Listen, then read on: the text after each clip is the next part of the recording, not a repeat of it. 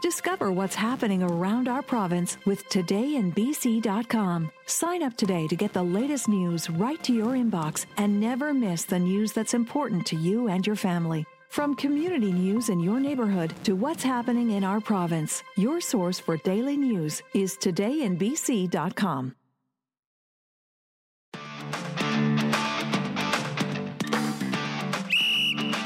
N F L Report with Philip Wolf and Erin Haluschak is a Black Press Media podcast. Hi, everyone. Welcome to N F L Report. I'm Erin Haluschak, a journalist with Black Press Media. We are now looking at the last seven weeks of the two thousand twenty-two N F L season, and I'm joined today with Vancouver Island Daily and Parksville Qualicum Beach News editor Philip Wolf to discuss all things N F L. Welcome to the podcast, Philip. Thanks as always, Erin. And if anyone wonders if she starts laughing, it's because I'm bundled up and outside currently as we do this.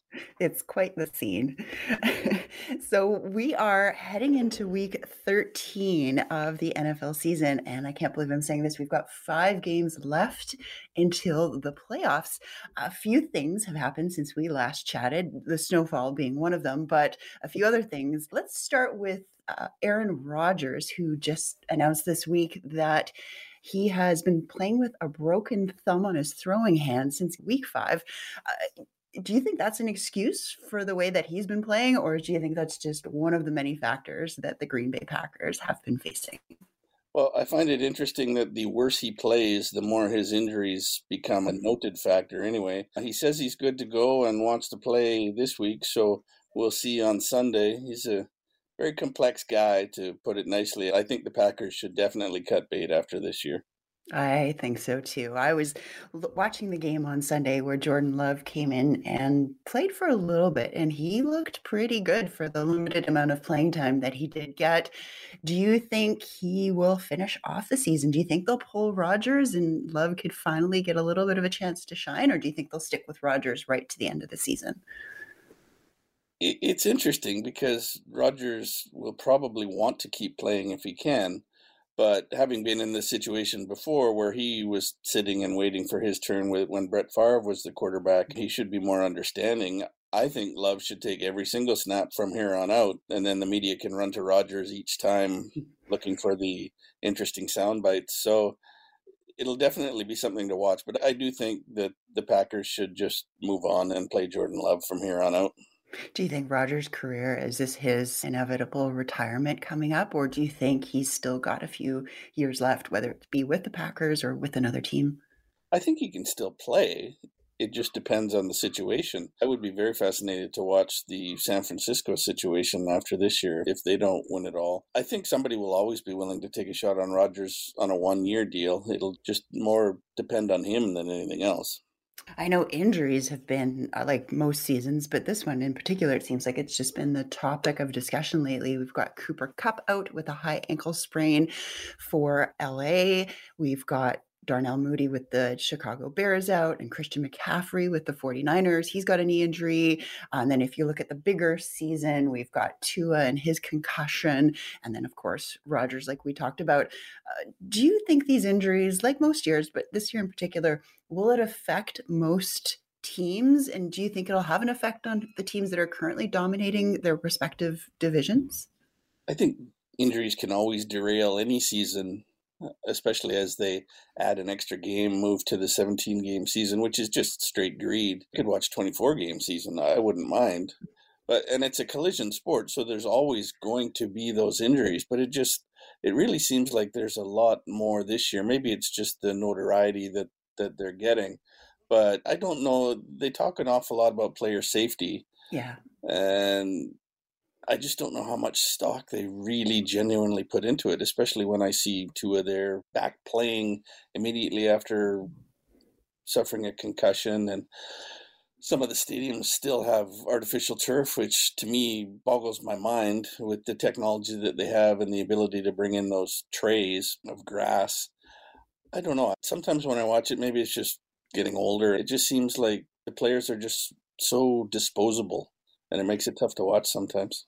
And like, at what point it just seems like lip service that the N F L is providing, like you said, with whether it be like player safety, whether it be all these sexual assault charges that seem to be swept under the rug. It's they're acknowledging it in a public capacity, but whether there's any action behind it seems to be forgotten. And it just keeps repeating this pattern over and over again. And like you said, severe injuries like Tua's concussion, where it could have easily been life-ending. It didn't seem like overall in the larger picture, it was really that big of a deal for the N F L. Well, it's because we all keep watching. Yes. I can sit here and say whatever I want, but I'm going to tune in every single Sunday. And they count on that and they know that. So I don't think, think things will ever really change. What do you think? Will it just be a change of advertisers and viewers that do you think will finally facilitate a change if that ever happens?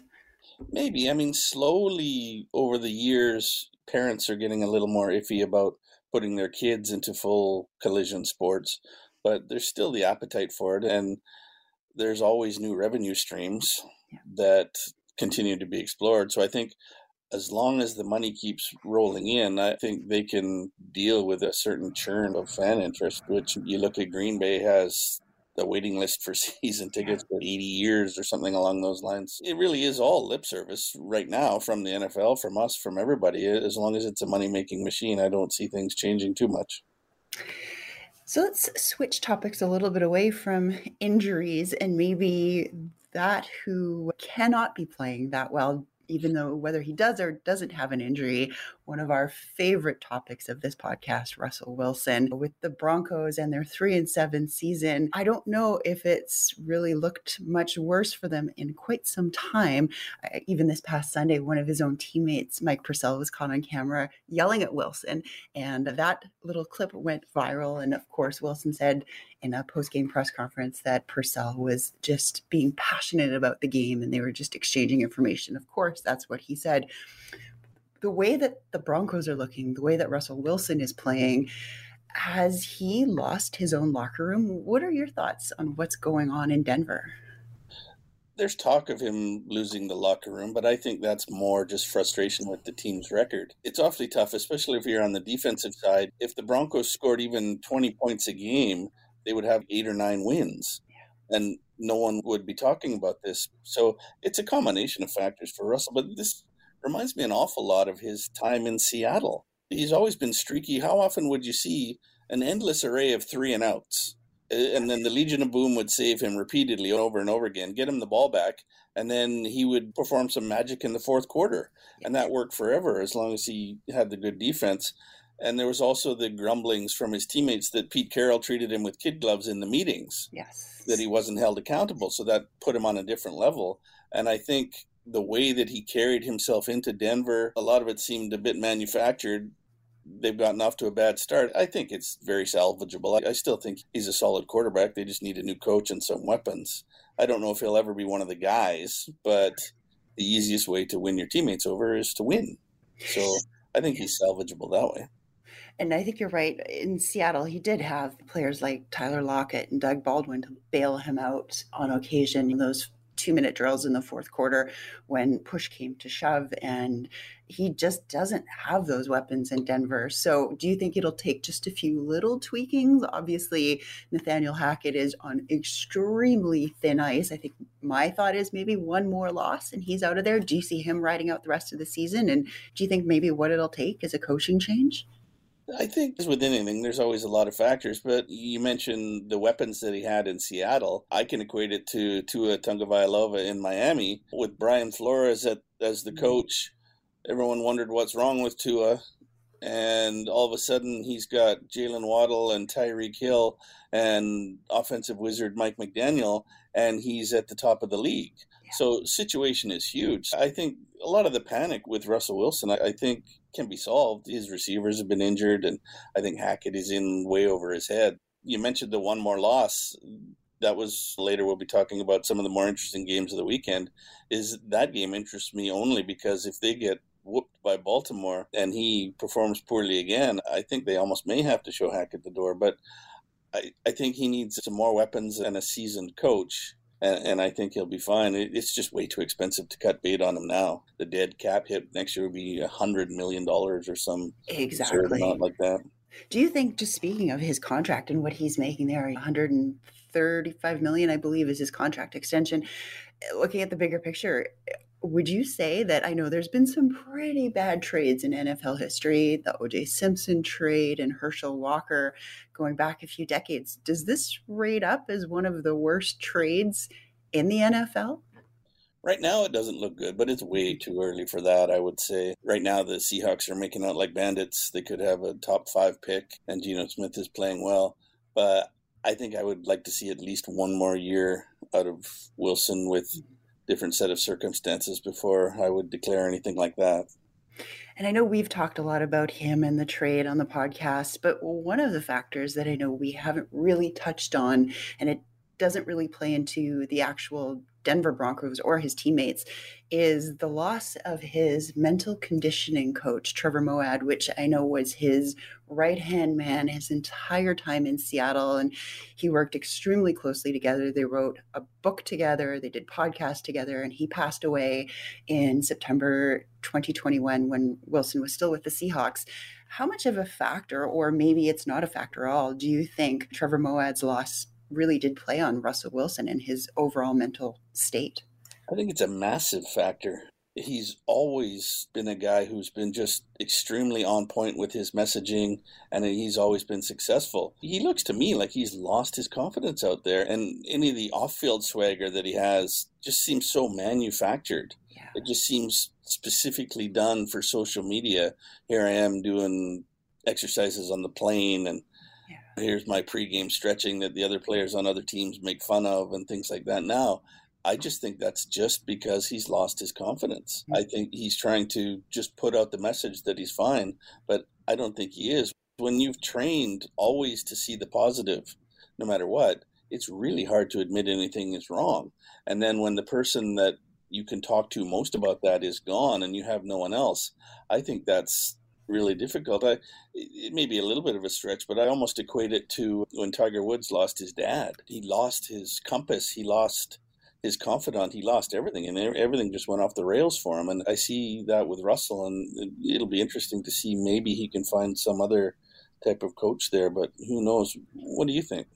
Yeah, I know it was very similar. It was I remember the press conference immediately after Trevor Moad passed away and Russ was still with the Seahawks, and it was about a half hour conversation, just basically him answering two questions, and he was so emotional. And it was one of the times where he, I've really seen him as authentic as he was, because like you said, he's so on point with his messaging. He never wavers. You could almost predict what he's going to say before you even ask the question. And that was the one time where I really was caught off guard. You could tell he was really shook down to his core in terms of that loss. And I thought maybe that might have been part of a factor in the latter half of his season with the Seahawks last year.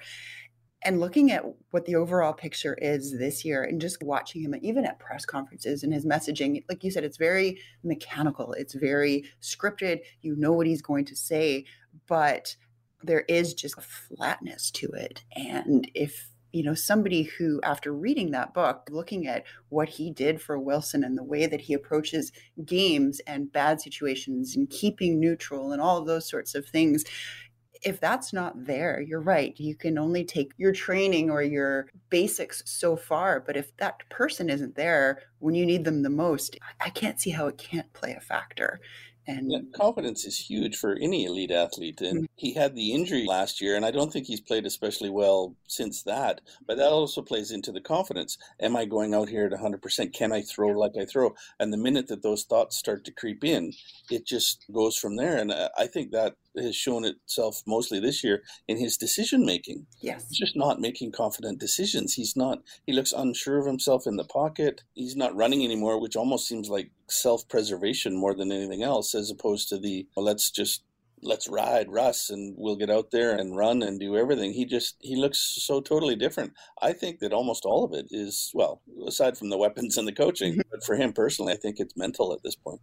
I do too. And that one game a few games ago where he sat out after saying he was slightly injured and he was going to play, and then last minute they switched quarterbacks and he didn't even start. Thinking back, he was incredibly invincible up to that point. He had a high ankle sprain about four or five seasons ago with the Seahawks and he kept playing. Like, that is not the Russell Wilson that we know. And when he decided not to play that game, I was shocked from his perspective, because that's not like him. He powers through. So it was at that point where I thought there's something else going on. I really want him to have a new coach. Yes. I just do. Uh, yeah. Like I say, I harken back to the Tua situation. Tua did not look good under Brian Flores. There were streaks and stuff. But this year he's just relaxed. He's confident. He's everything under Mike McDaniel. And it doesn't doesn't hurt when your receivers are wide open down the field. But yeah, I think that will be, for me, one of the most interesting things next year will be seeing what they surround Russell Wilson with. Yep. Like you always said, situation matters, and it's clear in this instance for sure. So switching teams for a second to your Miami Dolphins, speaking of Tua, they're currently sitting at a tie with in the A F C East with the Buffalo Bills. And I can't believe I'm saying this, but the Jets aren't far behind. How do you see the A F C finishing this year? And does Miami take the top spot away from the Bills? I don't think they do. I think next year is the year that the Dolphins will be really good. That was what I was targeting anyway. The Bills are a more well-rounded team at this point, and Miami has just a killer stretch of schedule coming up here, and they're dinged up on the offensive line for the next four or five weeks. It, I'm just more worried about Tua's self-preservation than anything else. Next year, the Dolphins will be really good. We'll switch teams and divisions, the N F C West and my Seahawks, that they should have won the game on Sunday against the Las Vegas Raiders. But they do fall to six and five, and they're one game behind the forty-niners. How do you see that division ending? And do the forty-niners take the top spot there? I think the forty-niners are clearly the class of that division at this point. The Seahawks should finish comfortably second and be in the race for the wild card, but I don't think that they'll catch the forty-niners. I think that Jimmy G has definitely stabilized things for them. And it's been a surprise this year. I thought the, the Seahawks might only win five or six games, so they've been much better than advertised, but I don't think they have a shot at winning the division. Do you think Jimmy G can take them all the way again to a Super Bowl? But I just have this really sinking suspicion he just doesn't quite have what it takes to win everything. Yeah, I think he's a very good quarterback, and he's shown that he can get them that far, but I don't think they're winning anything with him. That will be the interesting point for me. You know, but the N F C is pretty wide open. It really is. There's a ton of mediocre teams, and outside of a handful that really stand out, it's anybody's guess at this point. What games this coming Sunday are you particularly looking forward to? I mentioned the Broncos and Ravens, but that's more schadenfreude than anything else. Just interested to see what happens there. The Dolphins forty-niners will be the one that I'm watching. I think it'll give a good indication of where Miami is at. They're missing left tackle Terrence Armstead. As I mentioned, I'm fearful for Tua. The, the measuring stick game for them. We'll see how that goes. Mike McDaniel going against his former team, so there's probably mm-hmm. a lot of intel on either side there. Outside of that, I think the Chiefs-Bengals could be a fun matchup. It could be an A F C Championship preview. How about you? That would be a good one for sure. I know I'm a bit biased, but I'm looking forward to L A and the Seahawks just because I'm enjoying seeing the absolute destruction of L A and that whole organization. I don't know. There's some weird joy that I get from watching a team fall from Super Bowl all the way to the bottom of the divisions. But based on the way that the Seahawks played last week, it really could be anybody's game. I'm keeping an eye on that one there. Just looking, like we said, at the overall schedule going forward here. You mentioned it at the beginning of the podcast with a seventeenth regular season game set for the new year. How much of a deciding factor do you think that'll play into the playoff rankings? And from a fan's perspective, but also from a player's perspective, what do you think? Is that seventeenth game really a good idea to have? For player safety, it's not a good idea. For fan mm-hmm. interest, it's a great idea. Like I say, I'd watch thirty-six games if they were willing to play that. I think it gives more teams a chance to stay in the hunt longer as well. Yeah. And that's always the biggest way to make money is to have fans interested in their teams. The longer that you can stay in the hunt, the better. And yeah, I'm very interested in all the games. I think it's a good thing for fan interest. I think too, like we said, with so many mediocre teams this year and so many potentials for any team to almost really take their own division. I'd be curious to see how many teams it comes down to for that last game to really make a difference for the last playoff push. So it might be a bigger deciding factor than in past years, which again, great from a fan's perspective, I think would be yeah, a good thing. For sure. I think the N F L looks at it as parity as opposed to mediocrity. Good P R choice of words there. Thanks so much, Philip. Really appreciate you joining us again. And we will do this again soon in a couple of weeks. You bet. Thanks, Erin. Thank you. N F L Report with Philip Wolf and Erin Haluschak is a Black Press Media podcast.